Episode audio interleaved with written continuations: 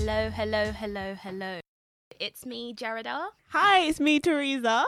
It's me, Renee. It's me, Ulrika. And we are the Get Together Podcast, back for episode 2. How's everyone doing? How does everyone feel to be back again? Good. The heat wave has been a lot. What have you guys been doing in the heat? Sitting surviving. Is there a way to remove skin? Because I need to know ASAP. I can't do anything in this kind of weather. You know when you can't flip your pillow around and get nothing you can do. That's when you know it's game over. Everything is out in the night. Breast is out, leg is, everything is out. No one should come and disturb me in my room. But yeah, what have you guys been up to? Heat waves, been like 37 degrees, 36 degrees. Just surviving. What have you been doing apart from surviving? That too, you know, outside, picnics, all of that. Don't noodle. Eyebrow at me. Renee, what have you been up to? Nothing, just chilling. Had 2 days off, so I was just chilling. We saw you chugging some beer on Instagram. Yeah, how was that? That was disgusting. Like, honestly, that was nasty. I was just wondering, who sent you? I just made a bet, and I had no business making a bet. So I just said... No, what was the bet, please? Because I bet... Because they can't take heat, and obviously I like hot food, because I went to this Indian place. Oh. And... They literally, the guy recommended the hottest curry for me, and I basically told him that's not hot. No, it was curse something. I don't know about that. Yeah, so that was so that's the hottest one, and I was just like, yeah, it wasn't that hot. So they can't take any heat, so they're literally like the mildest stuff. They're literally crying. So I just dared her brother to just eat a spoonful of the chili. Oh, and I'd give him £20 if he'd done it. Did you give him £20? No, because he betted me to take my £20 back if I drink the beer. Wow, come on, what kind of exchanges? I shouldn't know. I just said never again, man. That shit's nasty. I don't understand how people can drink that. I don't get it. Honestly, even Corona, like everyone's just drinking that shit. Oh, the beer. Like, see, I have PTSD now. I can't even remember that that's a beer or tequila or whatever the hell. That nasty. Like, I just any beer, I just take clear of. Like, it's just disgusting, but it's not on brand. Wait, what's your lot's alcohol of choice? Pornstar martini. Oh, that's right. She came with that quick. Any martini, lychee martini. Yeah, a nice cocktail. Mm-hmm. I'm a rum person. Capsicums and apple juice. Love a good combo. Mm. Okay, well, you know, let's start off with some topics for today. I thought we should start off with, actually, no. First of all, let's say congratulations to the kids and the people that got their results today. It was A-levels. Was it A-levels? Yeah, A-levels today. A-level results day. And I just feel like... My little brother's going uni in September. Woo woo! Wait, what unis are going to? Manchester. Oh, he's away. He's going to be far. He's like... he's about to live his best life. Yeah. He's about to live his best life. Most people that I know that go to Manchester love it. So yeah, shout out to you lot. We're going to be talking about that a little bit more because the government be trifling as hell. So basically, was it this week? It might be last week by the time this is released. But I don't know if any of you guys know the I don't know, is he a comedian? Instagram comedian? Yeah. Comedian. I think he's like a radio host as well, influencer. He's called Sideman on Instagram. And basically, actually no, should we backtrack? Let's start from the actual origins of the story. So basically, BBC were moving mad, as most big establishments are in this capitalist society.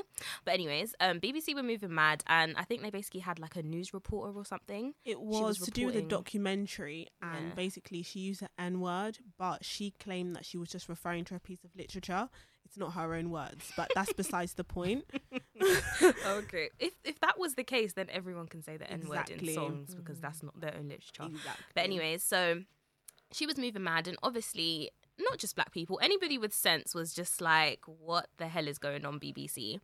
And we were kind of calling for BBC to make an apology, which I don't even think we should have to do. Like, they should just know that. That's absolutely mad. And I think they had waited out for ages, not saying anything. And then what happened was this Instagram comedian / radio host, Sideman, he basically decided to step down from his role. I think it was on One Extra. to step down from his role because he felt like he can't work for an establishment that doesn't obviously acknowledge their wrongdoing and address the outrage in a good way in terms of black people, and especially as him being a black person, he just felt like that went against his values. So basically, I just wanted to kind of talk about, first of all, what you guys thought of the situation, and should Sideman have to make this sacrifice in order to prove a point? And why do you feel like certain people's outrage isn't taken seriously? Where do you begin with this? It's just, I couldn't believe all the excuses I was seeing online. It's just that the biggest broadcasting station, whatever you want to call it, organisation in the UK, they censor every single word, every single swear word. But when it comes to the N-word, that is an issue for them to censor. And it's kind of like, if you can censor the F-word or other swear words, and you know the history behind the N-word and the amount of trauma that's caused people, why would you not apologise for offending us? Yeah. It just doesn't make sense. And no, Sideman should not have had to step down, but that's the lengths we have to take for people to take us seriously. But then I just find it funny how the lengths that we have to take to be taken seriously are just further sacrifice. Yeah. Whereas with other people, I don't know. I just find that our outrage just isn't taken seriously. Do you know why? Obviously, there's certain communities that have more influence in those sorts of arenas. And we're just not at the top, unfortunately, in those spaces. So that means that basically nobody's looking out for us at the top. And that's what happens in the end. We have to leave. Until we can get into those spaces, maybe things will change. To be honest, I'm not going to lie, I haven't really been following it too much because it's just I know what's going to happen. Like, it's the same thing over and over again. It's like, we don't have many black people in power, like how, for example, in America, they've got at least some black people in a higher power. True. Until we have that here, it's going to be the same thing over and over again. Even when they apologise, their apology isn't going to be genuine. They're just doing it just to keep the peace. So I'm just like, I won't really hold it too much because it just would piss me off, and he shouldn't have to make that sacrifice. But you know what's crazy? The lady who said it hasn't said a damn word. Yeah, so I think that's crazy. That's actually won't, to be fair. At this point, it's just there's just no point, because I wouldn't even want her, even if she apologizes, it's not that she's sorry. So therefore, straight away. She's sorry she got caught. That's it. So, and for me, it's not even about the apology at this point, because I just think certain people are mad. But I just feel like, what, like, it's 2020. Why do you still not know, like, what is acceptable and what is not? Why do you still feel like certain things can be said and you have free reign to say, I just don't understand that? At this point, I don't even think it's that they don't know. I just think they don't care. But they don't care. Yeah, I guess. Because they know the position that they're in, like, nothing's going to happen to them. So it's just... yeah, they can get away with it. Yeah, that's all kind of depressing. You know what was an interesting sort of conversation? It's just like, is it worth leaving those spaces? We find it hard to get into those spaces, and now we leave. There's going to be less of us. Do you know what it is, though? You know, I feel like there's two parts of the story, because you know sometimes when someone starts a role somewhere, they're like, yeah, I'm going to change things and da-da-da-da-da-da, you know, I'm the first black person here and I'm going to make all these changes. But a lot of the time you find that whether you're black or whatever you're, like, what's the word? Minority, whatever your difference is, for example, like, you feel like you're going to be the person to make a change. But a lot of the time, because these organisations and places are so, like, the culture is so deep-rooted that you end up almost succumbing to it, surrendering to it, becoming a product of it. And it's like that whole thing of, like, you see a lot of people at the top that you would think, oh, that person represents me. I don't know if any of you lot watched I May Destroy You, for example, but like when the main character, I think she has a book deal or something like that, and the publicist, I don't know, I think the person in charge of the company that's publishing it is a black woman as well, and she's basically like all gassed when she sees her, but you can just see there's something off. And in the end, she basically like shuts down the book deal or something like that. And it's just like, you can't a lot of the time people might go in somewhere expecting to be this change, but then the environment changes them, especially if there's only one of you. Exactly. Like, there's power in numbers. Yeah. Like, at the end of the day, if you don't have leverage, then it's very hard to change anything. But I don't know, I think that it kind of ties into, for me, when it comes to building a legacy, which is one of the things that is kind of like our little motto, mantra for the podcast. I think what Sideman did is important with that conversation, mm-hmm. because it's kind of like the power of your yeses and the power of your nos and what you tolerate and your boundaries. So I don't know, I wanted to touch more on that, like what building a legacy means for you guys. I think it's pretty much exactly what he's done. Mm. I think when it comes to conversations about building a legacy, people always look at it in terms of, say, generational wealth and attaining all this money. But for me, it's really about leaving a mark on this planet, something that I'm proud of, something 100%. I'm passionate about, whether that's law reform or just anything, whether that's writing a book, just something that I'm proud of, my family's proud of, and future generations to come. So I think he's doing that. And even something that you represent. Yeah. Similar to what John, similar to what he done. Mm. And it's just the way he handled everything. It's just like he really didn't care. Like, he's a big star and he just did not care the views of anyone. He didn't care if he would lose his job that moment or what he was saying. Like, it was just like, that is how you take steps to kind of build your own legacy, and just to say, look back on and say, oh yeah, remember in so-and-so back in this day when John said this, or Sideman, whatever, Daily said this. It's just like, yeah, so it'd be, that's kind of like how pretty much build a legacy is. It's just, it's being unapologetic in your beliefs. Yeah, 100%. But I think with a lot of the people that we're talking about, whether that's Sideman or to the extent of John Boyega, a lot of the time it's like they've worked themselves into a point where they can make certain moves that may seem to sacrifice their career. But I think when you've when you have like a large enough audience and you've created this kind of like name for yourself, and your character kind of aligns with what you're doing, whether you're saying no to something or not taking opportunity or raising awareness, I feel like that all plays a part to building your legacy. A lot of the time, people might feel like ties into. Ooh, what? It ties into, is there ever a right time? Ooh, segue queen. Is it too early to make a change? Ooh. I don't think so.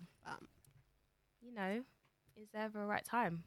Oh yeah, Oli, you were the one that brought this quote up, and we thought it'd be really interesting to discuss. Yeah, so there's this quote, and it's basically, there's no right time in life. There's just time, and you get to choose what to do with it. I think that's so true, especially like this year. Mm-hmm. I don't know how you guys have felt, but entering into 2020, I thought, this is my year. I just think like anything you want to do, just do it. 2020 vision. Like, don't wait for a new year. And actually, to be fair, like all jokes aside, with everything that's going on, it's very easy to like just be like, this year's cancelled.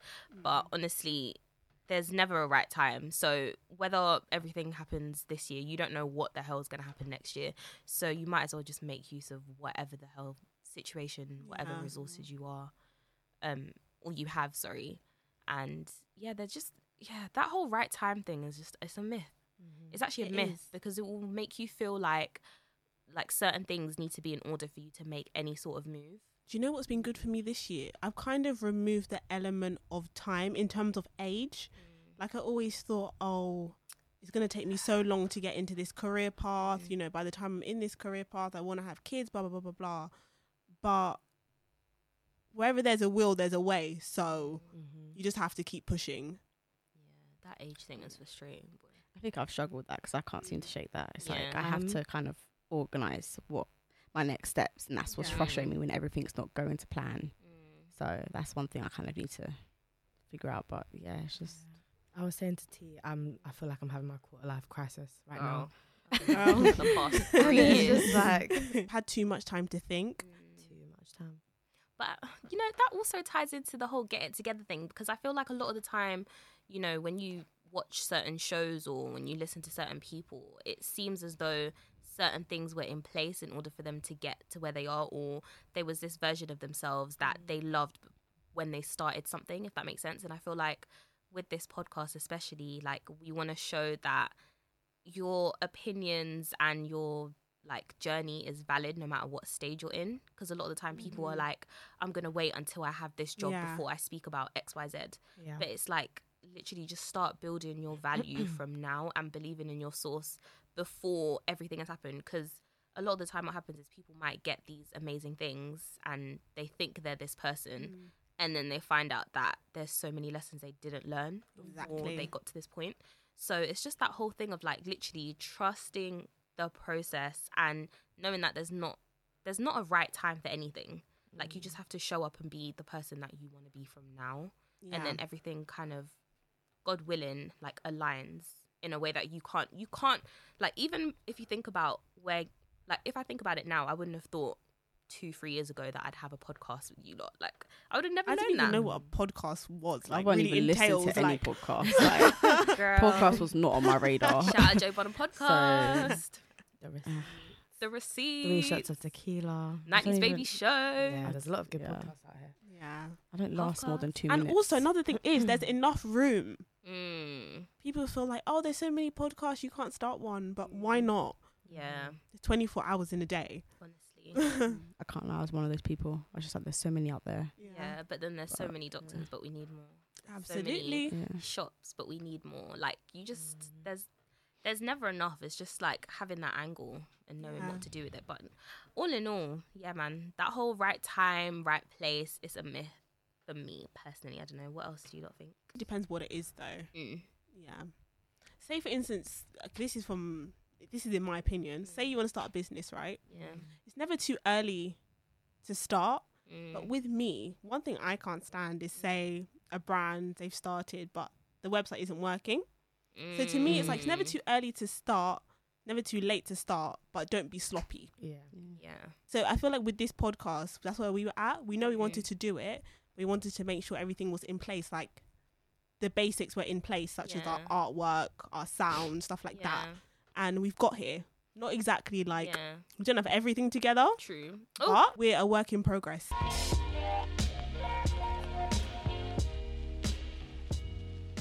Right, we are back. Oh, wait, let me try something. It's not on. Oh, you better get it together. Oh, you better get it together. I actually don't like my voice. I feel like that too. All right. I like that. So, the talk of the town right now, and pretty much live, is the GCSE and A-level results, which have been based on predicted and mock grades. So today, A-level students received their results. For anybody that's not from the UK, A-levels is the stage before you go to university, or if you're in America, college, which means that the grades you get will determine which university you will attend. Now, the problem is the fact that they've been based on predicted grades has caused turmoil. It's either inflated the grades of students who went to private schools, or it's punished those who attend state schools in underdeprived areas. So from what I've read, it's been based on an algorithm. In other words, it's an ideological framework which says if you attend X school in X area, you're bound to do less or worse. In addition to most private schools having smaller class sizes, has allowed them to escape that process. Now, in my opinion, that's just not fair. And even bright students everywhere have been punished. And there's many bright students who wouldn't let their postcode get in the way of their ambitions. So what are you guys' thoughts on this? Do you feel like your A-levels being based on predictions would have affected your life path? Boy, if I got my predicted grades, I would not be at uni. Like that is actually same with me. My teachers hated me. My predicted grades were better than my grades. It's been based on the algorithm more so. So it's just like a computer has generated these results. I just don't think that's fair. Like, how is a computer generating results? Like, this is actually people's life. Like, you can't use a computer. That's just because, for example, with me, I wouldn't be going to uni because I flopped my A levels. I had to retake and do business, BTech business, by the way. But I'm in a law degree, so that's nothing. Period. But that's right. So it's like. It's just like that would have affected me, and how you can tell me a computer is basically predicting how my future is going to go. Yeah. That's actually ridiculous. Right. And we're in a big UK, like I'm pretty sure they could do a lot better. And to base on postcodes, like that's another thing. Like it's ridiculous. Okay, so playing devil's advocate, then what do you think they should have done? Like if you was in the government, if you was the education minister or whatever, obviously given everything that's happened, what would you have? Like suggested, because I don't want to bash them too heavy because whatever they did was just going to be a mess regardless, but I just feel like there was other ways to go around it. For instance, they should have taken into account what the teacher said about the student. Mm-hmm. And from what I've been hearing, they haven't done that at all. Yeah. I think for me, because when I was trying to think of, like, obviously the devil's advocate opinion in this. So say, for example, they had done the whole... I don't know, say, for example, they did something that maybe was favourable to more students. What would happen then if certain students, let's say they were predicted higher grades than they would have actually achieved, and then they got to uni and then they struggled and then they ended up flopping in uni, then what kind of mess would that make? The problem is, it's just that shouldn't have been done on a computer-generated system. Yeah. It should have been real teachers actually seeing this student has potential, looking at their past results, etc. And also they've used the results from previous years, and that's just not fair. Yeah, no, that's not fair. Because I know, like, my college, if they'd used, well, me and Renee's college, I mean, I don't know what grades we would get. But that's even a problem in itself, though, because, like, it goes to certain teachers don't believe in certain students, or they don't like certain students. So then how do you, like, avoid the bias? It's just mad. You probably have to get, like, 2-3 markers, but of course that's just that'd be pretty hard to do, but it would be better than what this is. Yeah, definitely. Yeah. I think the options for them now is either they appeal their grade, they reset exams in autumn. Which is mad. I think, are they allowed to do that? I thought that was GCSE. Oh. Because the A-level people are going to uni already. Yeah. Yeah. At the end of the day, I think one main point is, regardless of what your A-level results were, which obviously it sounds easier when you say it than when it's done, but honestly, like, your life is what you make it. So whatever the setback is, whether you got the grades that you wanted or you didn't, like, there is always a solution and there's always a way to bounce back. Mm-hmm. And it's going to feel really, really horrible, because I still remember that one scene. I think about it to this day, but at the end of the day, here I am, I'm alive, you know, I've had great memories and experiences, and honestly, if I got exactly the grades that I wanted, then I wouldn't have gone to my uni that I went to and met some of the friends that I did and had some of the experiences that I had. Actually, I don't even think I'd be friends with you. That's true. I literally low-key... And I wouldn't have met you two. Exactly. So it's like everything happens for a reason. So I may not have got exactly the grades I wanted and gone to my first choice and went to my second. Actually, no. Yeah. Do you know what the problem is? Some people, both offers have been withdrawn, and that's why the system is just mashed up. Yeah.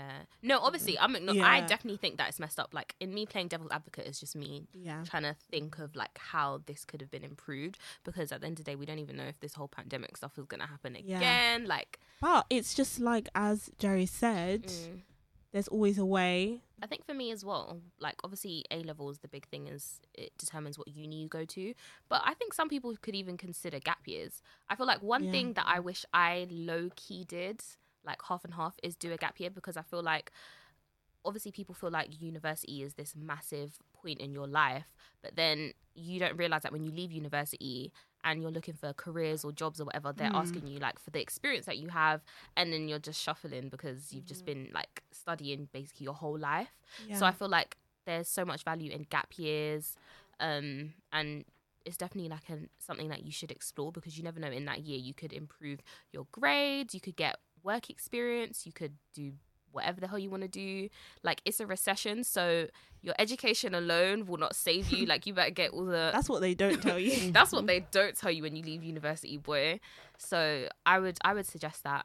And also another thing with university, I feel like I wish I knew about, like, a year in industry and stuff like that. Like, you know, when they don't promote those kind of sandwich courses. Yeah, but just think about that as well. Your employability isn't just based on your grades as much as you think it is. Yeah. So... just step your career up, step your pussy up.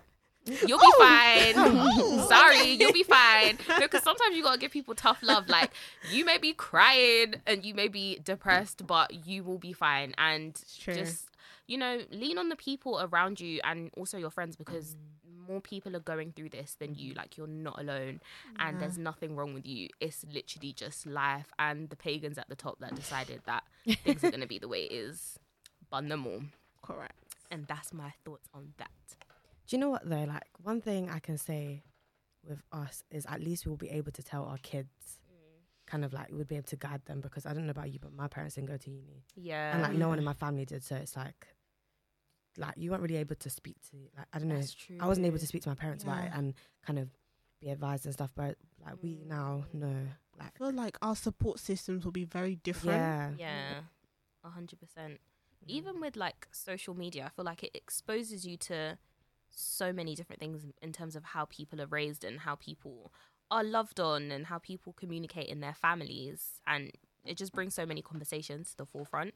And I feel like it's hard when your parents, like, they don't really know what's going on. All they're thinking is, did you get a good grade? Did you get into the uni?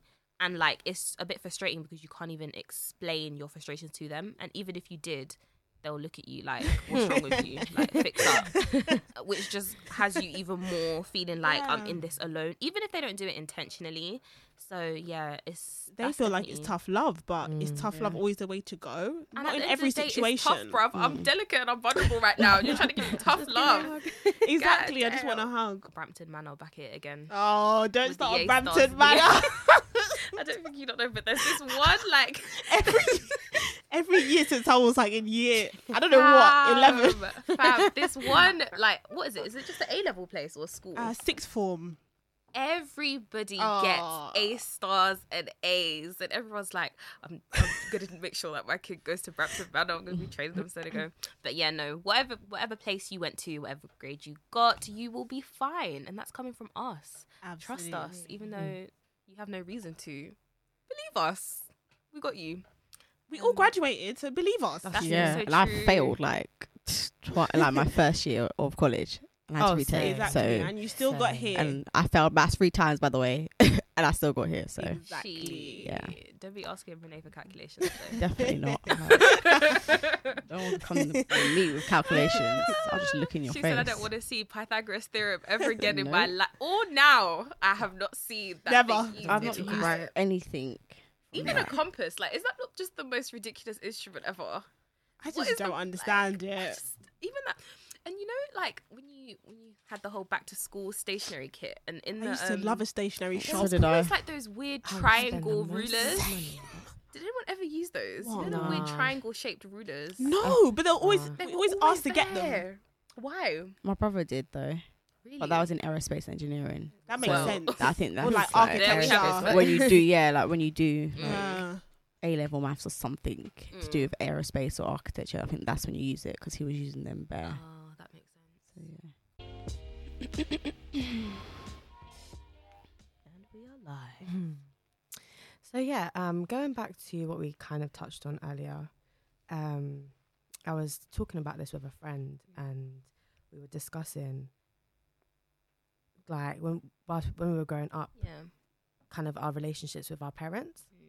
And we were talking about whether they were affectionate with us and how you kind of like how they showed like emotions towards you, and whether this kind of affected you growing up. Yeah. And I don't know, I guess just discussing our different experiences with it, because me personally, I did not experience that. Like for me to see my parents even hug each other, I would be like, what is going on?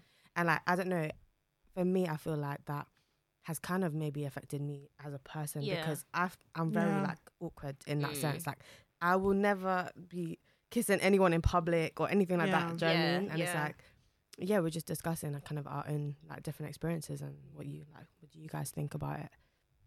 Yeah. I don't think I grew up with my parents showing affection either, but at the same time, the way I grew up was weird, because like, by the time I was 5, I was living with my grandma, and then my grandma doesn't really show affection like that either. So I kind of had the same thing of like hearing someone say I love you and like hugging you and like reassuring you in that way. That's not really something that I had from like, especially between 5 and like year 5. I don't know how old you are then.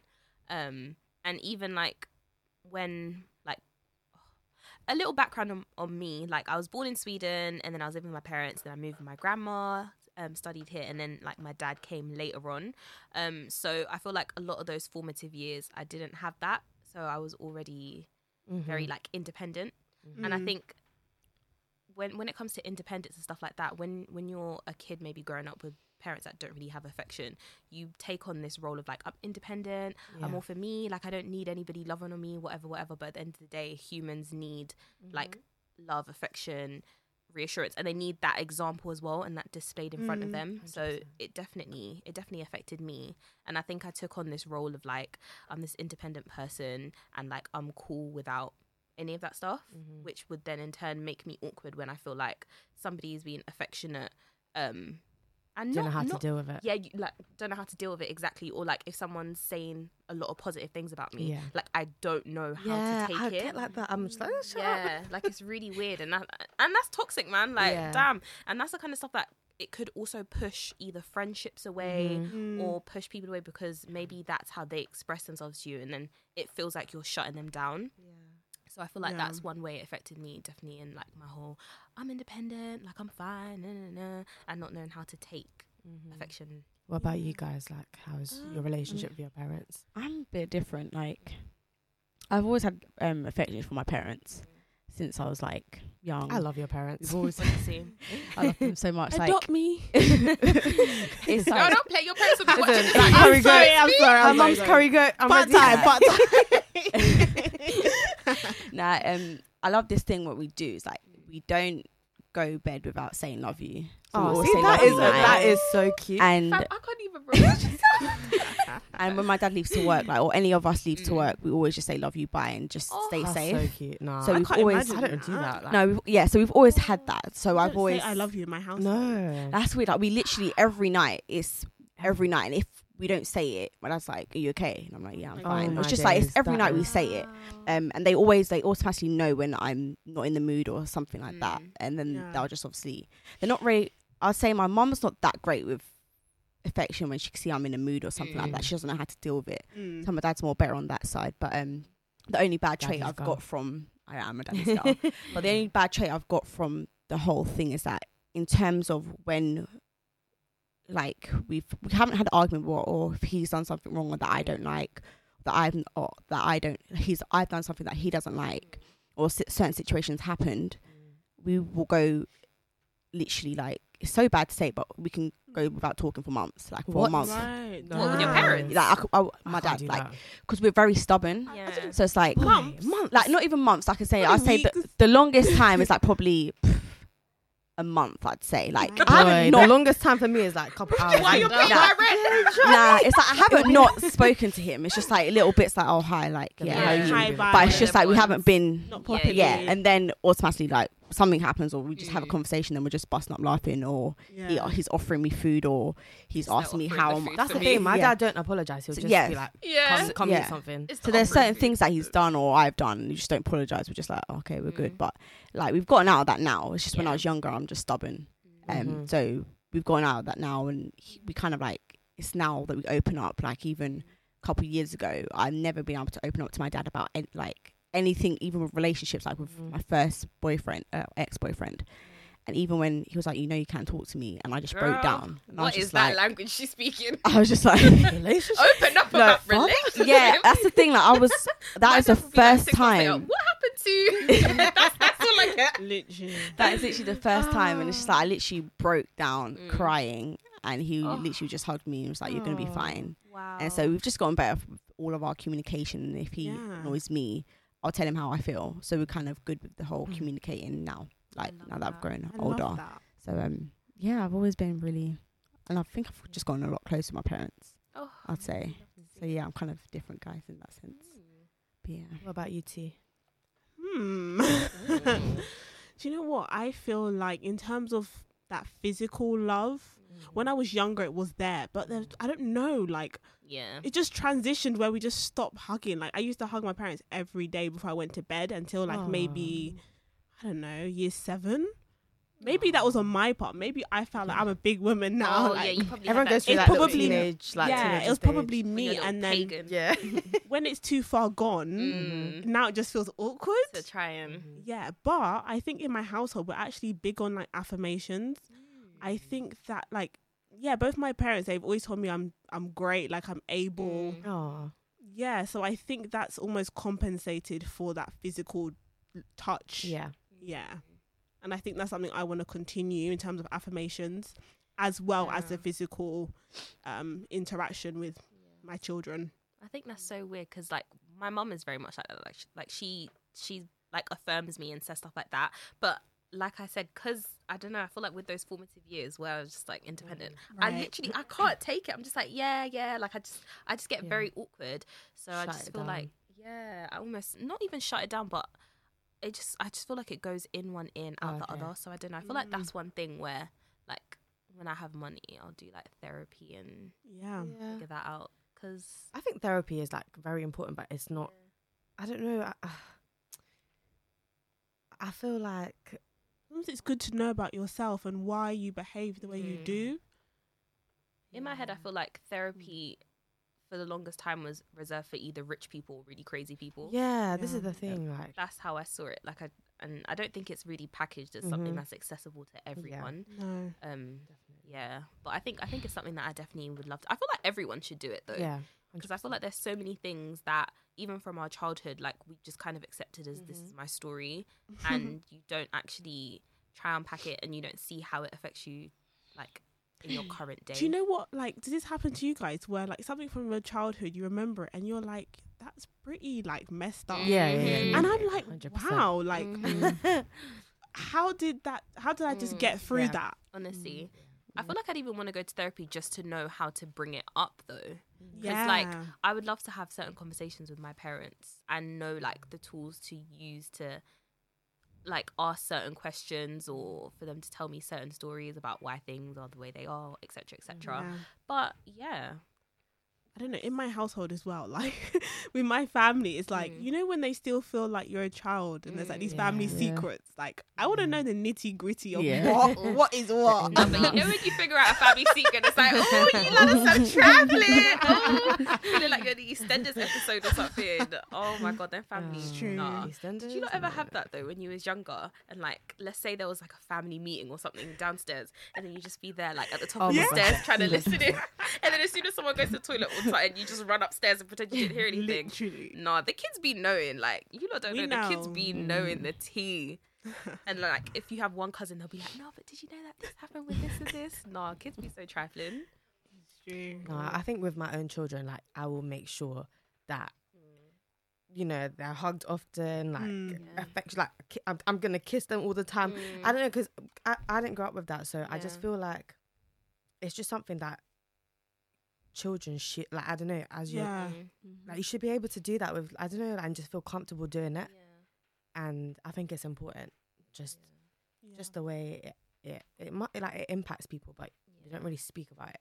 I feel like one, like, unspoken thing as well is a lot of our parents might be like would it be first generation? Yeah, first. Or like, or they'd be like immigrating here. Maybe they weren't born. Oh, we're here. First, aren't we? Yeah, we're first. Maybe we're first. Yeah, so like they're immigrating into Europe, and they're trying to figure out all these like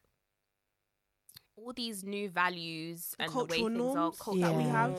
Yeah. This like, is why I'm kind of like accepting of it there, and I understand, because it's like I feel like different. Exactly, like we can compare like how the effects of what it was like them coming here and how it affected them. Like, I was thinking about this now. Like, my dad randomly said to me, you know, when I was your age, like, I moved to Sweden. So I'm just thinking, at my age now, can I even imagine going from one continent to a whole other continent, having kids, like, trying to figure this out at 23? They grew up very quickly. Yeah, my dad came here from Sri Lanka at 21, like, on his own. That is mad. Like, no contacts, nothing. How do you even pick up and start in a completely different, like, oh, it's crazy. When you really think about your parents' stories, like, you just have to rate them so much, because they're literally, because I remember, like, especially growing up in primary school, for example, especially like some of my white friends, for example, I was just looking at their families like, oh my God, like, you guys do all this stuff, like, you guys have tea and talk about this and you talk like this with each other, but it's like there's so many experiences that their parents didn't have to go through. Absolutely. So they don't have to deal with whether it's the trauma of it or whatever it is. Like, they literally just have kind of like this blank slate that they can just build, or they already have things there, actually, that they can build upon from their grandparents and their grandparents. I don't want to it might sound bad, but you know, some races are more than 100 years ahead, and you know, when we try to place ourselves in the same situation as them, it just doesn't work. And when I was younger, I didn't understand it that way, but my parents came here first generation, trying to build a life, but other people have been here, this is their country. Yeah, I think that's why it's so important to have like patience with your parents and not have like this resentment of like, why didn't I have this? A lot of the time you just have to understand that. First of all, they're people, and there is a point, especially when you grow up, where that clicks that my parents are people. Yeah, they're not just my mum and dad. Like they're actually a whole human being with a whole name and a whole life story and wants and needs. And I don't know. So I just feel like you have to be patient with them and figure out a way to, if you feel like you haven't received affection, bring that conversation up and just have like another level of understanding, I feel like. But another thing is, would you want that affection now? I mean, I had a discussion with them. Would you want things to change? I don't think it would. For me personally, I don't think it could change. Like, it might, like they might understand. Yeah. But it would be weird for it to just be like, it's not a switch, do you know what I mean? It's not something that can just... That's true. It has to come naturally, and I just feel like once you're used to that, it's hard to, you know... I guess it'd just be good to have the dialogue with them. Yeah. Yeah, just to like... At least. Have a discussion about it. Yeah. I saw... another tweet, it was like, normalize apologizing to your kids, and I think this is also really important, especially in the sense if you don't have those kind of relationships with your parents where you feel like, I don't know, when you're feeling emotional and you're like able to like not able to speak to them in that way. I was just, it's just like the impact on you as a person. Because at the end of the day, like, saying food is ready is not an apology. It's actually not. You're just sweeping it under the rug. And you're just eating it mad. Like, exactly, oh, it tastes like good, but I'm so bad still. Just say something about it. Yeah. No. And then the actual thing, like, whatever happened is never gets addressed. Yeah, not resolved. Exactly. No. Just keep it moving. Yeah. I think it's all under that umbrella of vulnerability, though. I feel like, 5 minutes left. Okay. Yeah, it's all under that umbrella of vulnerability and them feeling like, I think a lot of it is that whole thing of like, in a lot of cultures, respect your elders means don't question them and they can never be wrong. So even if they think they're wrong, they would just kind of be like, okay, here's food, because it just doesn't even make sense that they would apologize to their own kids, because at the end of the day, I'm your mum, I'm your dad, what I say is right, and even if I'm wrong, like, I'm not going to address it. Maybe that fear comes from like losing their authority. Yeah, but actually, that's an authoritative thing to do. Apologizing, knowing when you're wrong, and teaching your children wrong from right. Yeah. That's so true. I think that impacted me, because they didn't apologize to me. Sometimes I'll find it hard to apologize. Yeah, I like, you're quite stubborn. But that's so I'm definitely working on it though. I've recognized that. All right. Well, on that note, I think we're gonna wrap it up, because we only have 5 minutes left, and it's time to say our goodbyes. Ooh. But I think that was successful, guys. I think so too. I've been Ulrika. I've been Jerridah. I've been Theresa. I've been Renee. And we are the Get It Together Podcast.